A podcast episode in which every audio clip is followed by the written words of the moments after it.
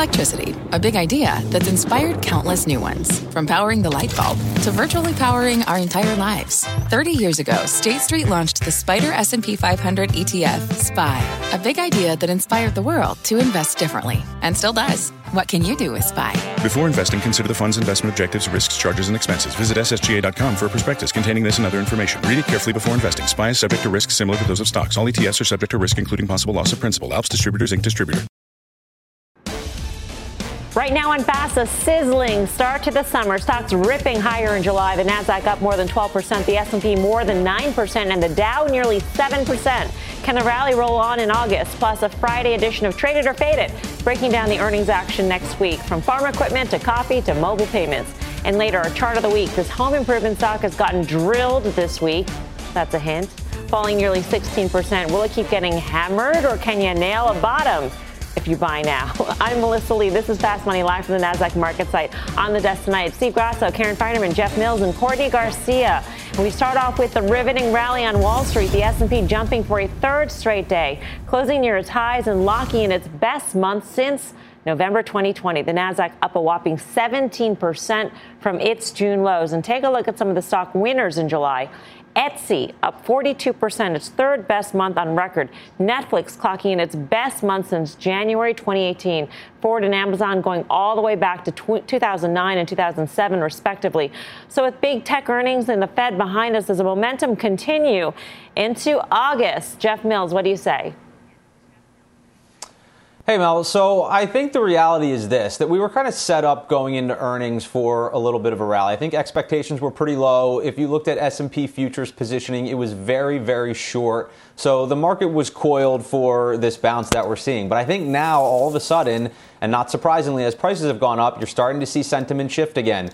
For the first time since April, bulls are outnumbering bears. You've seen inflows into stocks, inflows into high yield uh, in pretty large numbers here. But I think the problem is is that right now you're only seeing 75% of stocks above their 50-day moving average. That's the fourth time we've seen that really since the top of the market in the fall of 2021. Typically 90% is escape velocity and we haven't gotten there yet. So I don't think we've seen that thrust. I don't think we've seen the breadth that is typically associated with the market now all of a sudden being able to move rapidly to new highs. And I think the, the important thing to consider, and the last thing I'll say, is that Although it's been great, July was a good month.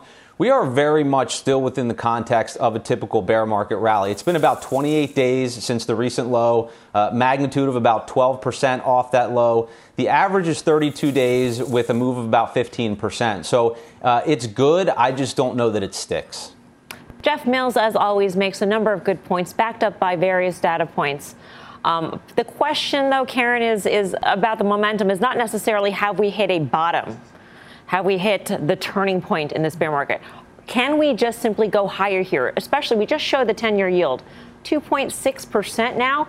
That's, that's really, you know, wind at the sails of, of big cap tech at least. Yeah, that, that's been kind of a shocking move from three, I don't know where it was, 50 something. That's pretty extraordinary. I, I'm, I'm sort of with the general here. I feel like things were really, really oversold, and so now they seem to me to be somewhat overbought. I mean, that sentiment going into that, you know, during the middle of June was just horrific, and I think that this bounce back to me seems like typical bear market, very strong bounce back for sure. But I, I hate buying things when they go up by integers at a time, which is what's happening. Things are just kind of in the melt up phase. So mm-hmm. I'm, I'm, I'm not buying this, uh, this bounce here. I think I, I more pain that. to come from the right. economy. When it comes to individual stocks, though, Courtney, I'm wondering if you take a look at earnings season and think, you know what, Apple looks even better today than it did 48 hours ago, even with the gains that we've seen um, recently and the gains going into the, the quarter. And I'm wondering if you, if you think about some, you know, stocks that have posted earnings in that way, that they're actually buys even if they've gone up on earnings. Yeah, and Apple, I think long term is a is a great position to be holding. Um, it still is a little bit more expensive than its longer term averages, though. I think what was really positive to see is we actually saw like they had increased in their um, they're held up a lot better than we expected in their iPhone sales. So the fact that they have a lot more demand than we were expecting, I think, is great. But I think arguably what you're seeing right now is all of these growth in these tech names were the furthest that it came down when this downturn happened earlier this year. And now they're the things that are leading the rally. I don't know if that sustains because if we are correct here, there is another leg down. I think you're just seeing this bounce here in tech. I don't know if that's really where you want to be chasing things at the moment. Yeah. Mr. Recession, let me guess what you think. you think that there's another leg lower here. You take a look at Procter & Gamble, for instance. The consumer no longer wants to pay for price increases. They are pushing back, trading down, and that is showing signs of weakness to come. Should I just give you my final trade? You summed it up pretty good. so, so, Je- so the general, the general actually started out talking about the 50-day moving average in individual names. I agree with him there. Uh, I'm going to look at the overall market. Let, us start from the, the macro market. So the, the, the place where I think we should probably stop is the 100-day moving average in the S&P, 41.22. Where we closed above that. So I think we just overextended. So mirroring a lot of the, the, the conversation that's already took place, I thought this, this was going to be a sweet spot for the market because you had commodity prices coming in – you have big tech uh, earnings uh, coming, posting, and you also had the 10 year coming in as well.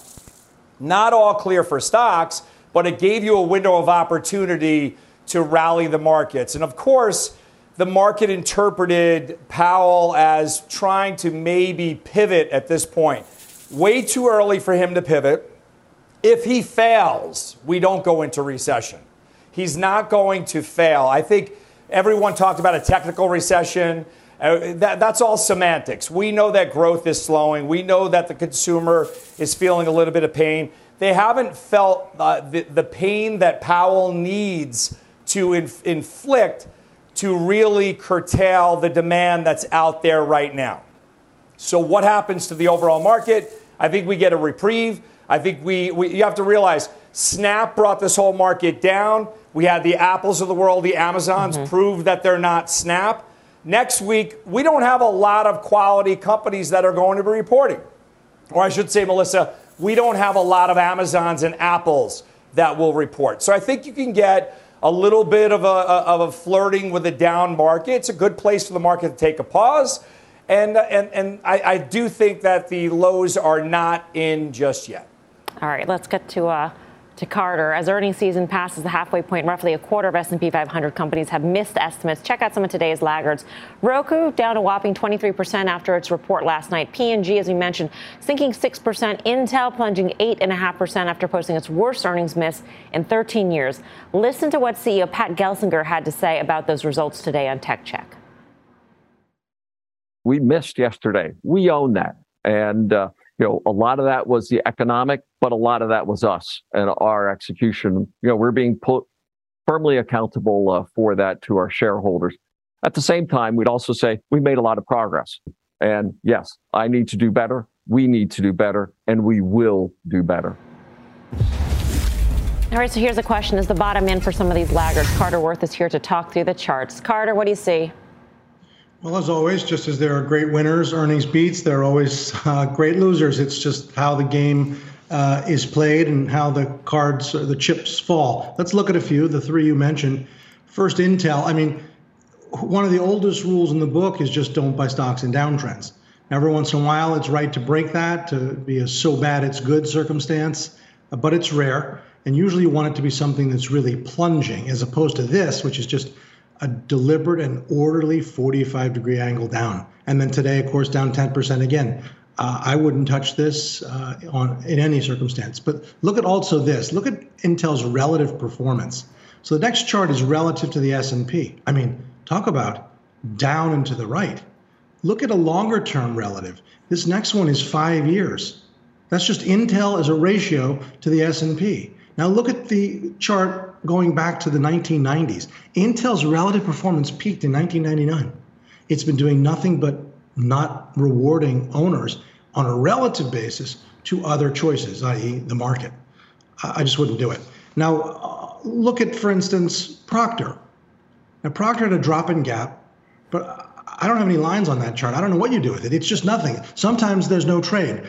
Procter's okay, back to where it was a week ago, a month ago. Uh, it's not really doing well, but is it really going to crash from here? No, I'd say no trade, leave it alone. Uh, and then finally, Roku, again, like Intel, if you're just down and down and down, as tempting as it might be to buy, really wait for it to bottom. That's what a bearish to bullish reversal is. That's not what this is. It just plunged. You can see the drop in gap. And if you look at the long term chart, and this is the real problem, a double top, we're back to the COVID low, just a point or two above. It can't be a good business because it's not a good chart. All right, Carter, thank you. Carter Braxton Worth, we'll see you back here in a few for options action. Um, Karen, I'll go to you because some people have made the case that Intel is a turnaround story and you, they've got a new CEO. He's got a plan in place. And, and at what point do you determine that it's a value trade and that there's a turnaround potential and you ignore the charts? Because what Carter outlined was pretty dismal. Mm-hmm. Well, I think the revenue miss to me is really disconcerting. I think, I mean, that that's an enormous miss. Obviously, from that flows a lot of other bad things. So, uh, I also, given what's happened to the space, which I know it's down a lot, but it is just, you know, they've been such a laggard, and I feel like this sort of uh, once in a maybe a generation kind of shift from uh, really a market leader to very much a market laggard is really hard to turn around. So as as as a value-ish as it may appear, it's it's not for me. I don't I don't know that it will be. Yeah, um, Grasso, any of those charts, stocks look tempting to you? Yeah, I, am always tempted to do the fireman trade, even though I have that three day rule. When, when you look at a stock like Roku, and, and Carter mentioned the pandemic low.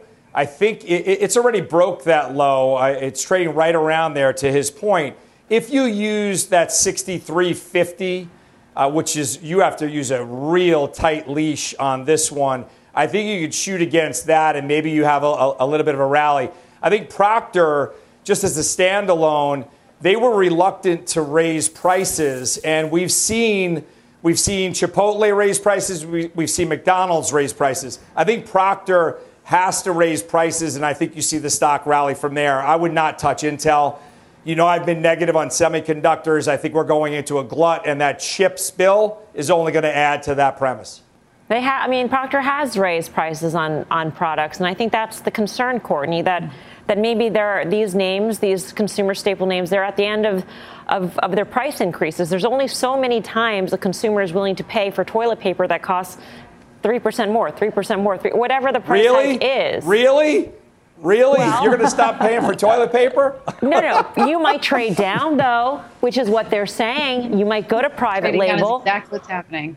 Right? And that's that is in part what they say is happening, Courtney. Yeah, you're exactly right. Yeah, it, we're not going to stop buying toilet paper. We're not going to stop buying laundry detergent. But uh, people are starting to trade down to their cheaper alternatives. Um, and I think clearly what you're seeing here is this is showing that inflation is hurting the consumer right now. And I think it's one of those things where um, ultimately, what does this mean for the Fed going forward? It's another one of those items where maybe bad news is good news for the markets overall. So we need to see some sort of um, weakening in the strength of the consumer or weakening in demand in order to bring down inflation. So we don't want to be brought down so much that it's really going to turn the economy into recession. But P&G even said they're not seeing that. They said this is a slight decrease that they're seeing in demand. It's not a huge downturn, but they're they're also acknowledging it is there. They don't want to disconcert this as a trend that's happening. Um, a lot of their downturn also was from the shutdowns in China. So I don't think all of this is just the deterioration of the consumer, but that de- you're definitely seeing those inklings of that in there, and I don't think it's something you want to ignore. All right. Um, tonight, do not miss the CNBC special, The Tech Trade. Two of tech's biggest fund managers, ARK Innovations' Cathie Wood and Satori's Dan Niles, lay out the bull and bear cases for growth in your portfolio. That's tonight, 6 p.m. Eastern Time, right here on CNBC. Coming up, another busy week of earnings on deck. Caterpillar, Starbucks, Zillow, and more. We'll break down how to trade these names for you next. And later, a chart of the week. What can bring this back, this name back into the black? Yes, that was a clue. Back into the black. Stick around, much more fast money right after this.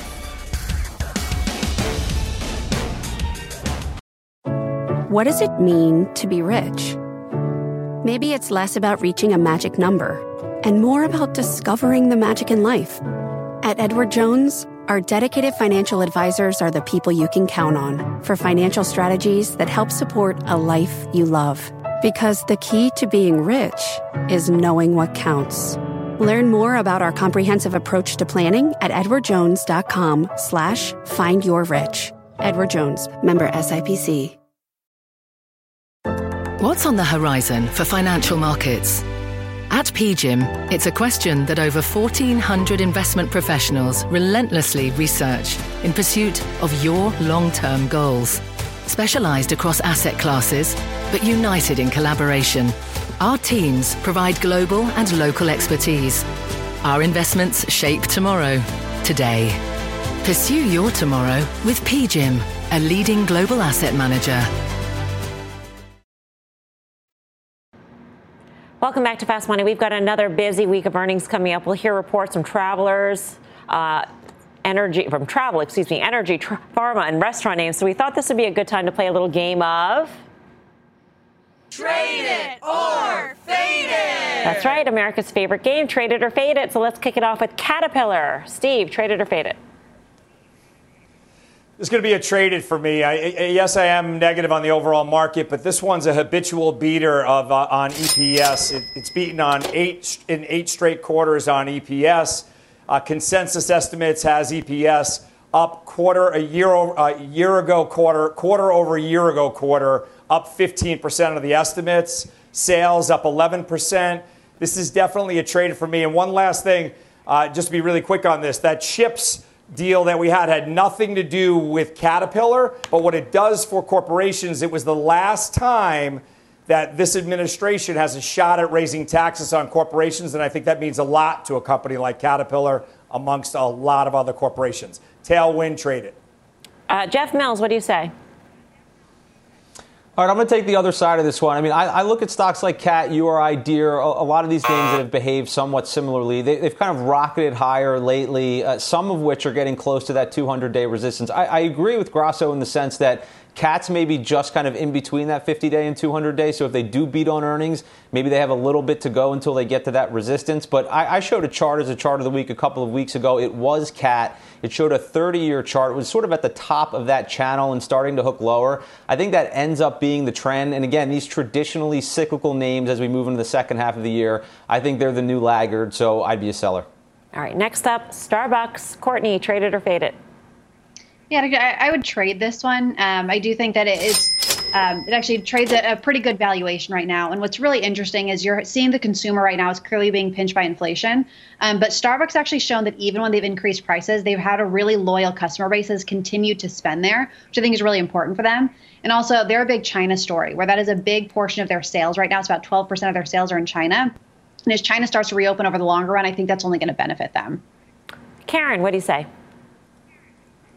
Yeah, so I would be a fader of Starbucks. Um, I agree with Courtney on that. The China part is weighing down on it right, right now, but I do think that the consumer is somewhat strapped, and I think they're, you know, maybe they'll still go to Starbucks, but maybe they just trade down a little bit. And we know that Howard Schultz is in the middle of a, a difficult turnaround. That's that I think is not really taking hold yet. It may, and the multiple though, at, I think it's 29 times is significantly above the market, and maybe it's cheap relative to where Starbucks has traded in the past, but I, I think 29 times is just too much. All right, let's get to Square here. Jeff Mills, traded or faded? I'm going to fade this one. I don't, I don't mean to make this a, a, would you ah. rather, but I think PayPal is good context, right? It's a similar company, but it's higher free cash flow. It's more profitable. It's quality. That's the profile you want right now. And I think at 20 times with those characteristics, I want that versus something that's more reliant on future growth like Square. So it's a fade. You pulled a Grasso for one. And you did a game within a game. so there are two strikes against you, Jeff Mills. Congrats, Courtney, Jeff. Courtney, what do you say? I said sorry. um, yeah, I'm, I'm, I'm going to take the other side of this also. I think there's just been so much negativity priced in here. It's down 54%, which is significantly lower than where the markets are. And you're also looking at um, pre uh, as earnings are coming out here shortly. Um, it's just a really low bar that has to beat. So I think longer term, it does have a lot of opportunities. We look forward. There's still a whole um, electronic payment system abroad that is not is really has a whole growth potential to go forward that they can really scale that way. So just given the low bar, I think it might be worth a trade here. All right, last but not least, Zillow. Karen, this is uh, in your portfolio?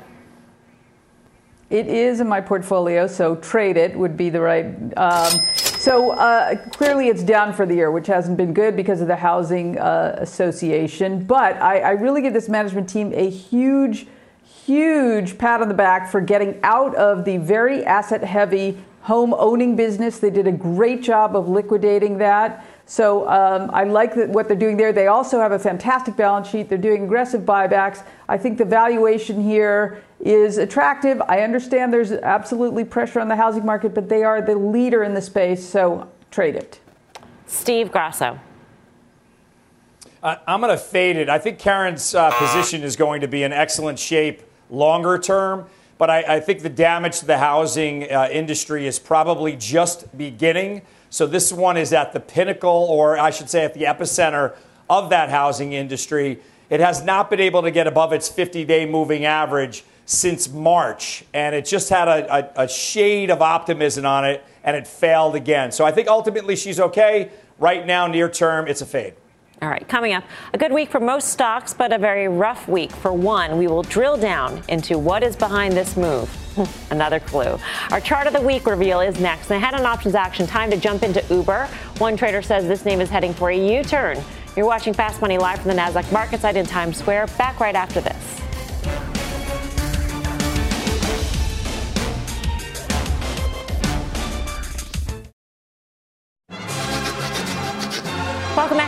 Time to reveal our chart of the week. It is Stanley Black & Decker down almost 16% this week after reporting a miss on top and bottom lines in Q2 and slashing guidance nearly in half. It's the stock's worst week since March of 2020. Is this a read through to housing, Karen? Maybe. I mean, this was this was terrible. The revenue miss. We was talking about the top line miss. Of course, leads to bad things all the way through the income statement. So that's bad. But interestingly, uh, Sherwin Williams also had a miss. So I'm surprised actually that Home Depot and Lowe's didn't take it on the chin from this. This was this was this was bad. Yeah. How do you extrapolate this, Grasso, if, if, if at all? Yeah, you know what's funny is that there's conflicting uh, information when when we're looking at the overall economy. Everyone wants to say that the consumer's in great shape, but that's only going to push Powell to press a little bit harder. And when you look at an individual stock like Stanley Black and Decker, the, by the way, this is not at the pandemic low. It's got it's got a considerable amount of space to get down to the pandemic low. We're just starting to see the cracks in the consumer and this one is definitely indicative of that. And this is a canary in the coal mine for me. So I, so I would think it is a reflective of the overall housing uh, sector as well. All right. Time now for the final trade for this Friday. Let's go around the horn. Karen Finerman. Yeah, so URI, they absolutely crushed it. Fantastic conference call. However, the 48 point run in the stock in the last six weeks or so, too much. I'm selling some upside calls. Jeff Mills. I'm going to go back to my final trade from last Friday, Danaher. I think it's a really interesting healthcare name. It's broken its recent downtrend. The 50 day is now hooking higher. Earnings were great. I think even if the market rolls over, this one holds up better than most. Courtney Garcia. I looked at EQT. Um, I've really been looking at the energy trade here, and I think this is another name that will likely continue to benefit, especially as natural gas prices are increasing. Steve Grasso. You know that game I love, traded or faded. I'm going to go with my trade, Caterpillar. I think you're going to see great earnings, and I think the roll continues. Caterpillar. All right, that does it for us tonight. Don't go anywhere. Options action is up next.